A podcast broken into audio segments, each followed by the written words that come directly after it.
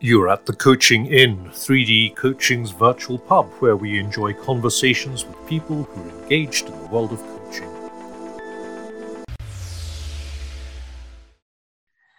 Welcome to the Coaching Inn. I'm Claire Pedrick, and today it's a delight to have Verity Symcox as our guest. Verity and I met in Prague at the ICF Global Conference three years ago. Yeah, 2019, pre pandemic. Yeah, indeed, indeed. The last time I went on a plane, I think, actually. Wow. So, welcome. Verity, Hi. tell us about your coaching journey and then tell us about this in- interesting intersection between coaching and mental health. Well, so my coaching journey, I think I've probably always been a coach, if I'm honest. I think I'd go back to what was I like at school? I was the one asking questions all the time. So I think I've always been a coach. I think it just took me a while to actually carve it out as a career.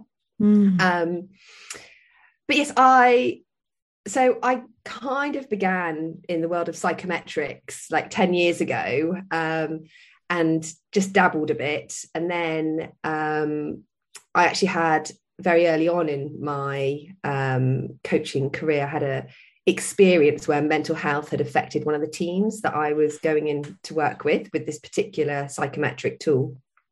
Um, and that really shaped my journey. And I came back from that really interested in, well, more interested in mental health. I think it's fair to say that that's always been part of my, you know, who I am and what I'm interested in. Um, so then I decided to go and do a part time counselling qualification along with everything else. So I'm not a counsellor, but I am a coach. Uh, I have a master's from Henley. Um, but I definitely have a therapeutic background and underpinning to what I do. So I'm really interested in what difference did it make, did the counselling underpinning make to the coaching?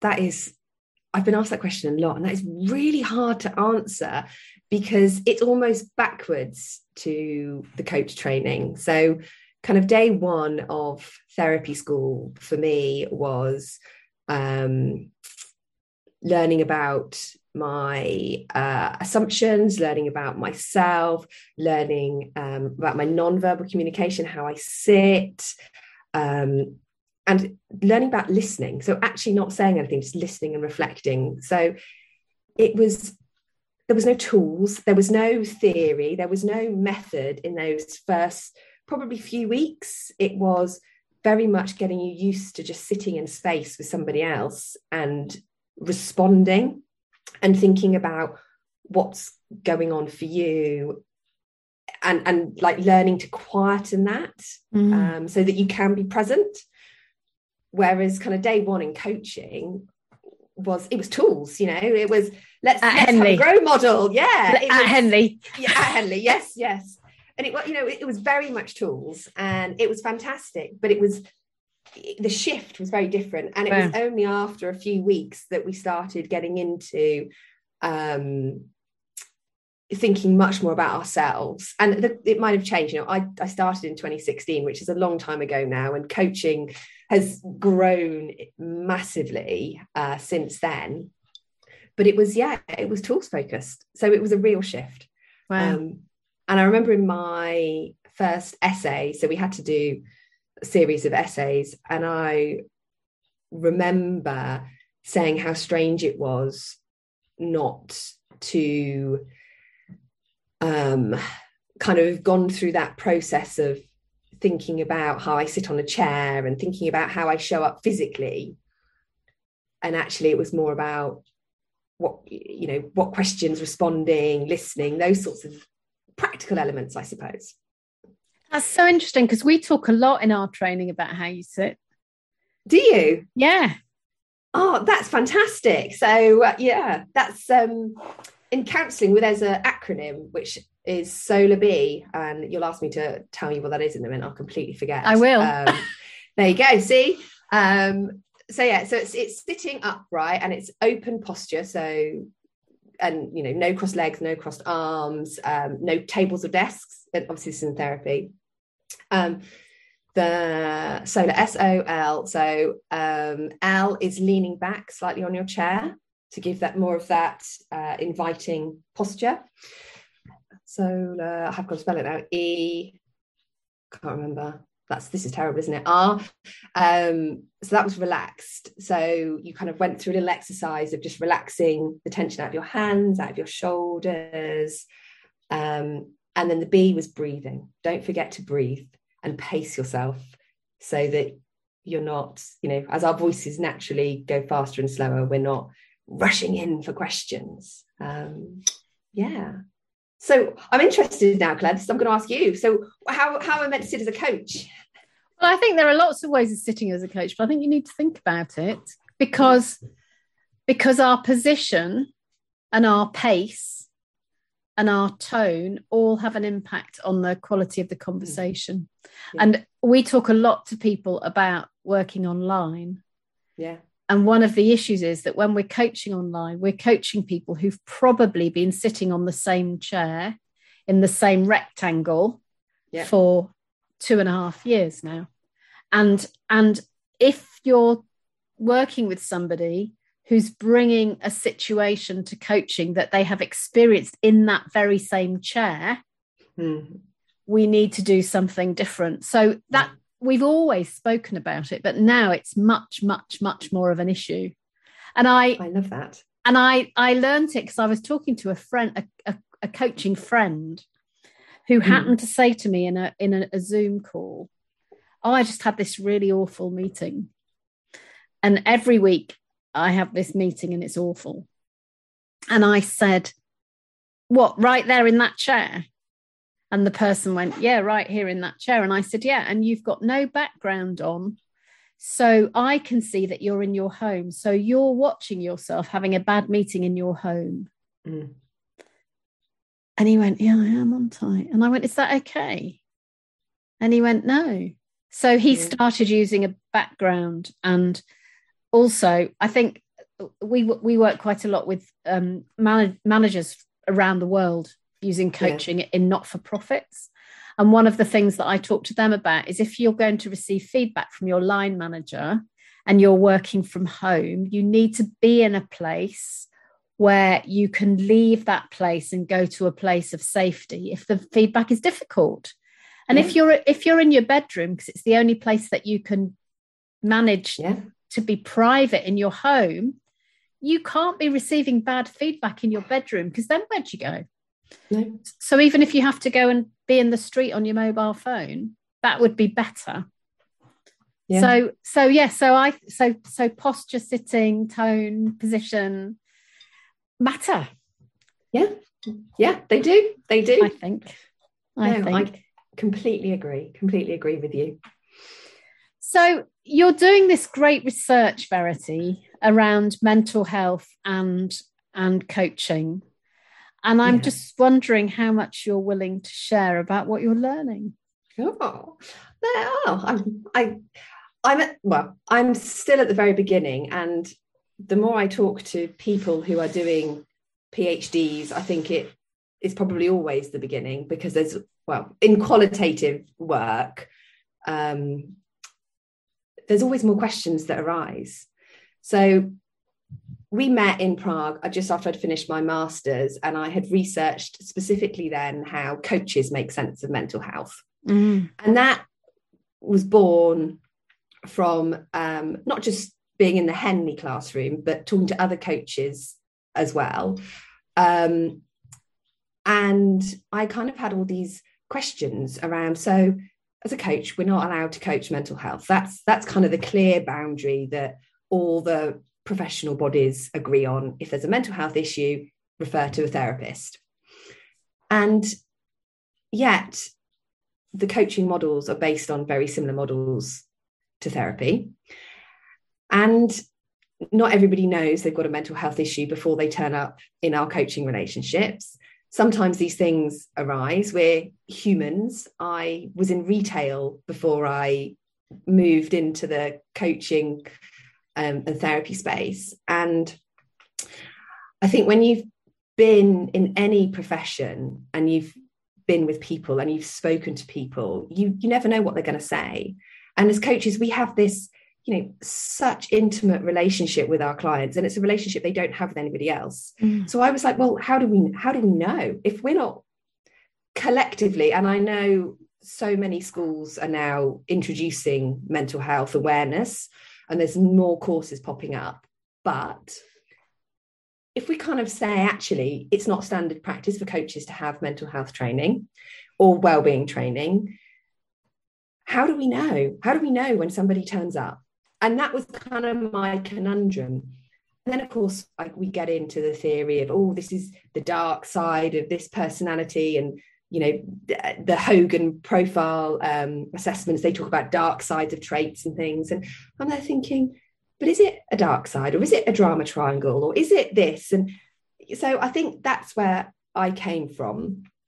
And um, i was very lucky with that piece of research because um, the icf research portal helped me find lots of coaching participants from across the globe. So that was fantastic. But that actually has spurred me on to where i am now which is this starting my well i'm a year into my phd at birkbeck university of london.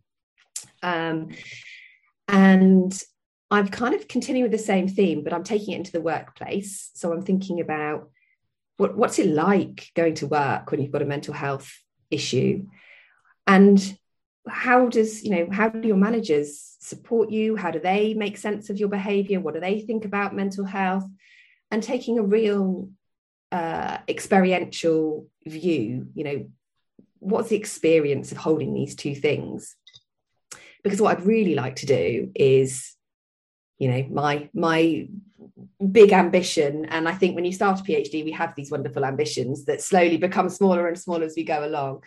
Is it would be lovely to at the end of this journey have an effective, tangible coaching solution that can work ethically in this space. And I say ethically in kind of glitter and gold stars and flashing neon bubbles. Um, so, yeah. So I think your question, what am I discovering? This is probably the most complex subject and a subject that isn't really spoken about very much in coaching.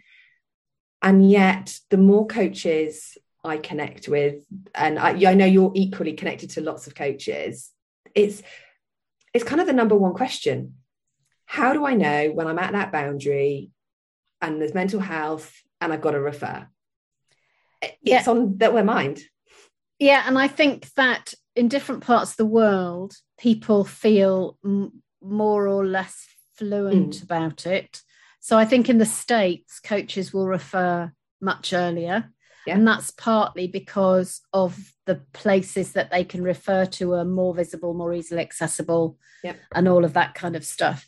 I think in the UK, people feel more confident about going closer to the edge.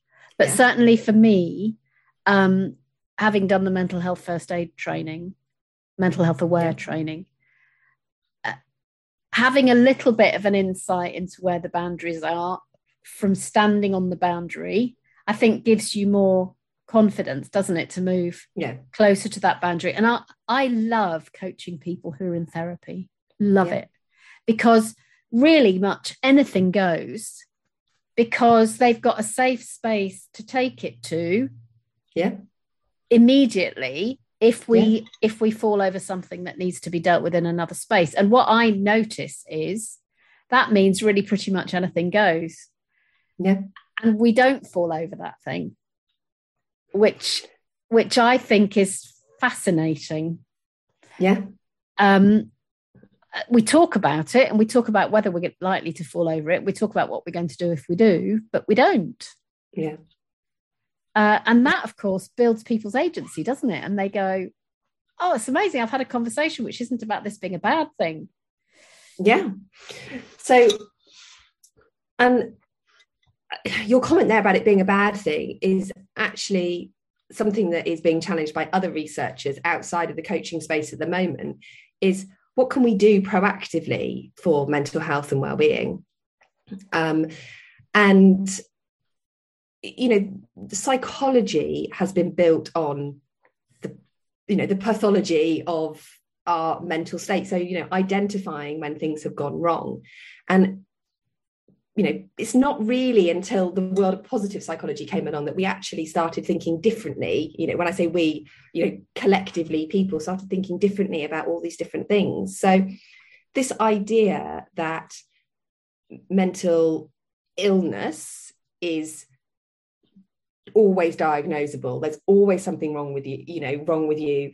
It's a hugely negative thing you know is is wrong. And actually, what we've got now is so many more complex models around well-being and you know thriving and struggling and flourishing that actually for a coach it does make it really quite difficult to know what your you know what is there you know are they just in a period of low well-being is there a mental illness? But equally, you know, Claire, a lot of the private clients that I see, they might have a diagnosed mental illness. They might have something very complex. They're being supported either by a therapist, by their GP, by um, sometimes a you know psychiatric uh, professional.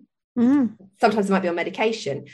So there is something really freeing in that as a coach that actually we can talk about well what does that mean to where they want to use our coaching and their goals and you know all these other things that are really important for everyone's well-being. You know having that sense of fulfillment and achievement and progression there's huge well-being benefits in that. And i'm very passionate that with the right support it's something that we should be able as coaches we should be able to be more inclusive about so mm. long as our clients are supported and we know and we have you know you said it about those conversations you you know what happens what are we going to do if something comes up how are we going to solve it together hmm.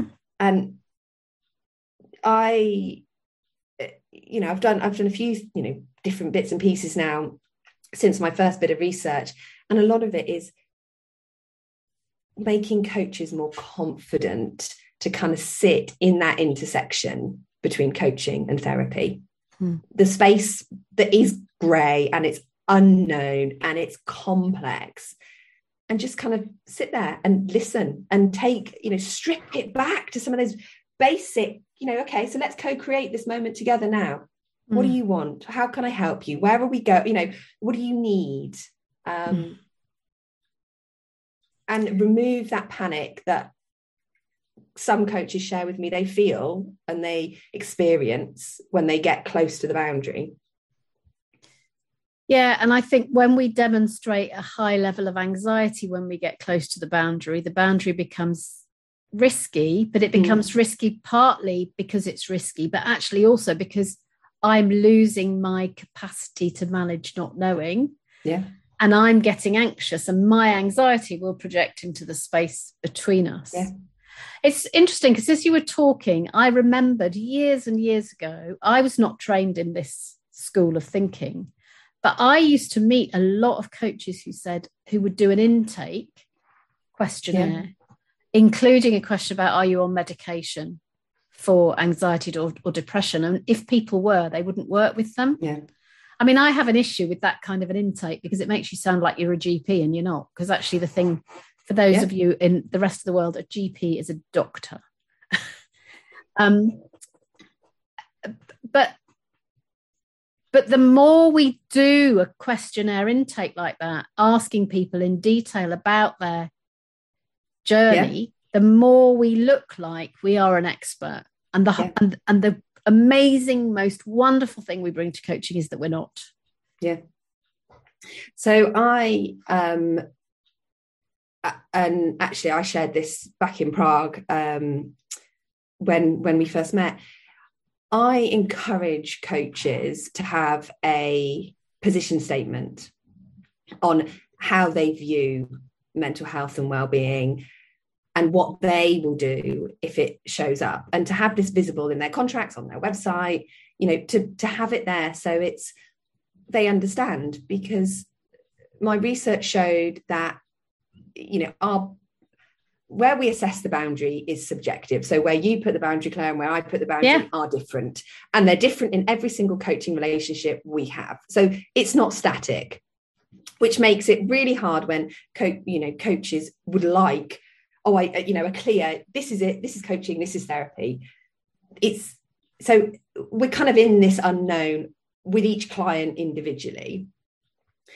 And uh, by having this you know this is how i view it and whether that's actually i take a really me- medicalized approach so if you tell me that you're going to go and see a therapist or you are depressed or you know you use that medicalized language then that's fine because you know your client knows it's clear. But if you're like me and you've kind of got these you know dual bows and you can bring on different things then i have that disclosed. You know i will tell my clients this isn't therapy but it's therapeutic. Mm. and we might look at the past and i might bring in some of my therapy training but that's co-created we've defined that you've given me permission to go there so that's kind of the first thing i because that that keeps it uh, out of the expert zone you know they know their well-being and it, it's and that's most important isn't it i think the mo- the other thing when it comes to contracting is getting coaches to have their safety net. So the ICF have, and they've obviously updated their um, their ethics and competencies and capabilities recently, but they actually have in there having a referral network. And this mm. is something I'm really passionate about because if we have our referral network kind of there before, then we know if if something happens, if we end up stumbling some, across something, to use your words, then I know I've you know I've got somebody that I can say actually this person is here. But equally, I will say to my clients, so I will get an emergency contact. I won't go into too much detail, but I'll say, look, is there somebody, if I'm ever worried about you, I can contact? And it's that you know, and they'll often say, yes, this is my spouse or my friend or my brother or sister or whoever. Um, and it's that permission that actually, if if I am concerned or they've said something, to then open up the conversation to, oh, you know, look, you shared some of these details with me. I'm a bit worried about what we've talked about. Could I just get so and so to check in on you later? They don't have to know anything else. And keep it in that coaching way. Um, because I agree, the more we say, oh, you know, have you done this or have you done that? It's, I think we're creating boxes as a coach. We put ourselves into a box that means that we hold the keys to unlock. And that's not right, in my opinion. And I think there are huge benefits of knowing who your referral network Mm. is, are. Mm. So, for example, we are coming across significant numbers of people who are looking for coaches who understand neurodiversity. Yeah. Now, that's not mental illness. No. It's it's a it's a way of thinking, isn't it? And we've Yeah. interviewed Nathan Whitbread on the uh, here at the Coaching Inn, but but I think that uh, I had a request come in today Did you? re- really specific really Yeah. specific so i went out to my network and said is this you and they came back and went no it's you Well, that's quite flattering. but that was a really well it was one of my colleagues they were pinging it back to but but that's a i think having a network creates a bigger space doesn't it so that, Mm. that so that you can say well it might be this person and it might be me let's have a Mm. chat and see what might be the most useful thing here Yeah. and again that gives people agency doesn't it Yeah. And it must be horrible. I mean, I, I, I actually don't know any coaches that have ever done this, but it, you know, it must be horrible. I'm so sorry. No, you know, off you go. Go and see a therapist. This is not, you know, I, there's so many more ways that we can do this and stay in coaching. You know, we have the ability to ask all these coaching questions. Why not use it with all this? Get, you know, who to refer, when to refer, how to refer, and My- sit there yeah. with them. my way of doing it is to say, let's see how we get on. Yeah. This might be something that we can move forward in coaching, and it might be that you need a different kind of conversation with somebody else. Yeah. So let's give it a go. And yep. then you or I can go, actually, we've probably hit the boundary there, maybe need to do something else. I yep. can I pick up on what you said earlier? Because I'm yeah. really interested. You said you said there something about coaching and the workplace. And then you said ethically with some beautiful thing that yes. I've forgotten. Oh yeah, my um so this is where I I get very fascinated. So at the moment, as the way things stand, it's it's not unethical to coach in this space, but there um, it's a very different type of coaching, and many coaches don't feel it's within their competencies, their capabilities to coach closer to the boundary. So that is kind of one side of the coin, but we kind of flip this over and we look at the continuing prevalence of mental illness and poor low-being of employees at work.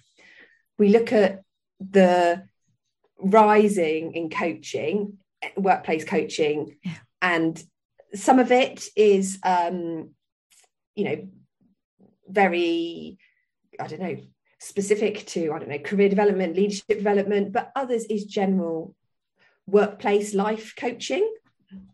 Um, and what I would love is to have a coaching tool that can help somebody that may have a diagnosed mental illness they may just be in very poor low you know well-being they may just be experiencing poor mental health at this moment in time. You know we can feel depressed and experiencing depression without actually going off to the doctors and getting it diagnosed and treated that way. That actually supports people to remain in work to remain productive to keep up with what they you know all their other obligations beyond work and actually helps them to when I say recovery journey, it's not a place of, oh, I'd never have that problem again or never experience that challenge or issue, but actually work in a way so that they're thinking about their well-being. They're thinking about what it means to their well-being and how that affects everything they do. And they've got a coach that works with them. So it's not necessarily a therapist to look at why this has happened or where this has come from, but it's a coach to say, okay, so I understand. I mean, I mentioned depression, but you know, I understand what depression looks like. I know a little bit more than, you know, somebody else in this space. And actually, how is that showing up for you? And how what are we, how can we get you from A to B with your depression in mind or mm. with that? So that's that's kind of my utopia, I suppose, when I say ethically. And the reason I put ethically on that is because I think there are there are lots of coaches already out there doing it, and I am all for mental health training and awareness training. But there's a difference between noticing the symptoms and the signs and referring to actually noticing the symptoms and signs and working with them within the coaching space. Yeah. And that requires some research, some thought, some effort. Um, and as I'm kind of talking, I I always have this, this slide. I use it all the time. It's uh, Kavanagh and Buckley, to quote the reference, and the ICF use it in their um, documents. And it, it, talks about this um, coaching space and the therapy space. In the middle, they have these challenging clients, which I hate is the term. But that's the term they use for challenging clients to help identify when they might need to go to therapy.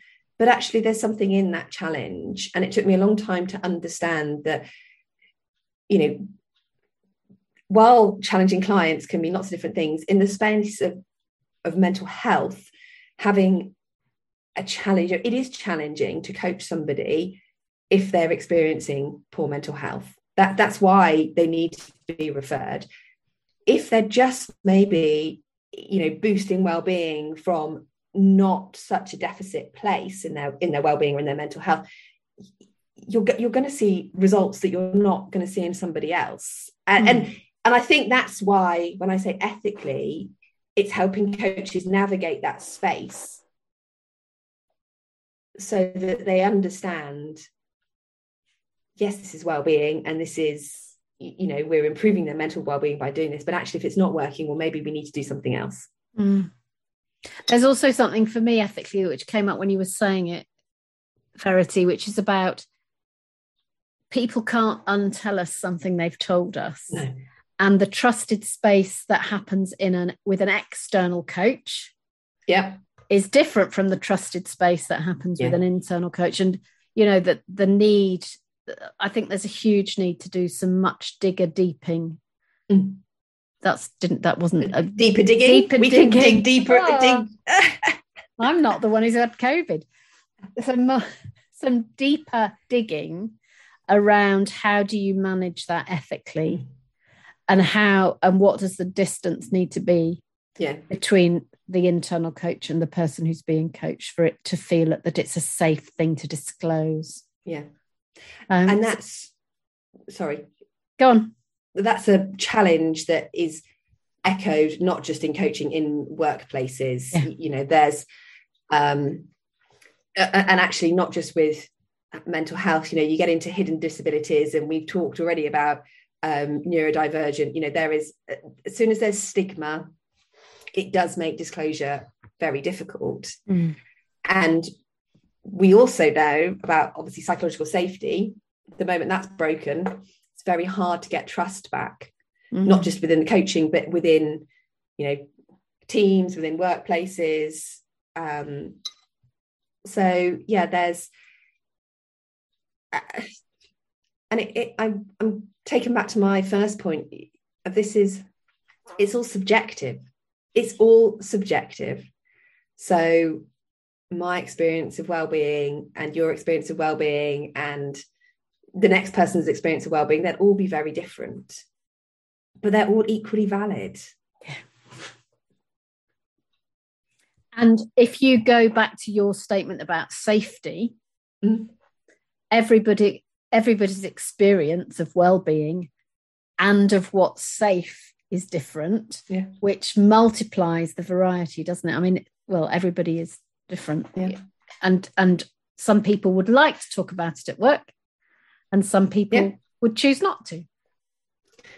And I think the other important factor when I think about particularly mental health in work is you know workplaces are a complex web of relationships and there's lots of research that shows this I'm going to use the word symbiotic relationship between leaders' well-being and the followers' well-being, or you know, just everybody else in the organization. And actually, it, it works both ways. You know, they're interlinked, mm. and uh, that makes it really complex to unravel and to unpick and to also take ownership of you know what actually what does this belong to me? And you know we quite often and uh, you know i've spoken a lot about this as well you know talking about leaders and encouraging them to model uh, mentally healthy habits. So for example not having lunch at their you know desk or at their zoom screen um, and you know encourage then other people in the organization to go and do the same to have a break but the flip side is, is, you know, what actually, if that, you know, right now that they're doing that because they're letting off some steam because they've been stressed, they've had a late morning. So actually they need to eat their lunch in front of their Zoom screen because otherwise later they're going to feel worse because they took 20 minutes out. Now, there's I know that there'll be people listening going like, no, that's wrong. We must take a break. And that is right but I'm just demonstrating how much, you know, there's so much complexity in it. Yeah. And there's so many unknowns that it's, I think, I think the world of work is is changing. People are owning their well-being a lot more now, but also, you know, not just that, you know, they're they're owning um, you know complex health diagnoses at work a lot more as well so we are talking mm. more openly um, but i think with that there will be this disclosure and actually saying no actually i'm going to have my lunch at my desk today because i don't know i need to leave early because it's flexible working and i've got to do this or whatever it is mm. Mm. so if there was one thing that you could leave our listeners with yes uh, that would that would really make a difference to the way that they engage around the mental health agenda what would it be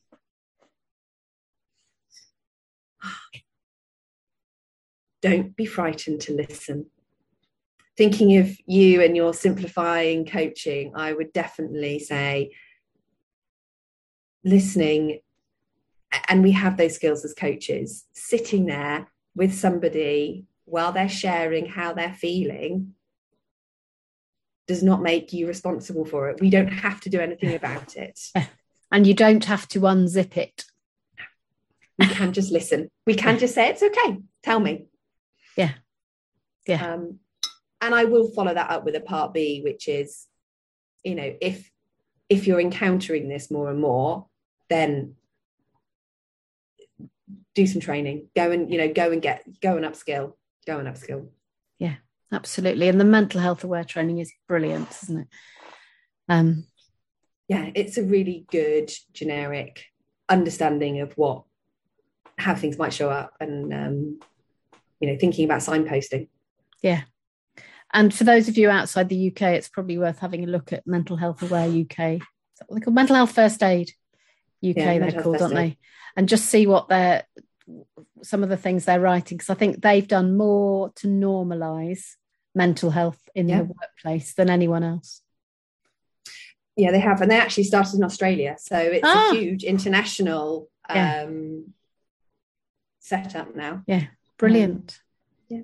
So, Verity, thank you for joining me at the Coaching Inn. If people would like to contact you to talk more about this, how do they do that? So, LinkedIn is probably the best place to find me because you can send me a message if you want to know more. That's fine. So that's just LinkedIn and Verity Symcox. There we'll aren't pop, many Verity Symcoxes on there. We'll pop that in the show notes. Thank you. Fantastic. Um, and that's about it, really. Great. Well, thank you so much for coming. Thank you for having me. It's been, it feels like a long time. It's lovely to talk to you and see you again. Indeed. Indeed. I'm seeing some people this week face to face, and you joined in my little joke on on Twitter, which we'll all find out. They're going to find out how short I am. I already know how short you are, but it, it is it, after all this time on Zoom. Yeah, it's um, I've been shocked at people's heights. Yeah, yeah. There's a thing which takes us back to where we started about how you sit. Anyway, thank you, Verity. It's been a pleasure to have you here at the pub. Thank you. Uh, and Thank goodbye, you. everybody. Bye-bye. Bye. If you've enjoyed what you've heard today, we'd love you to share the podcast with a friend or leave a comment on social media. And if you'd like to become a regular at the Coaching Inn, you can subscribe on Podbean and all major podcast channels. We look forward to welcoming you next time. You've been listening to The Coaching Inn, 3D Coaching's virtual pub. For more information, check out 3dcoaching.com.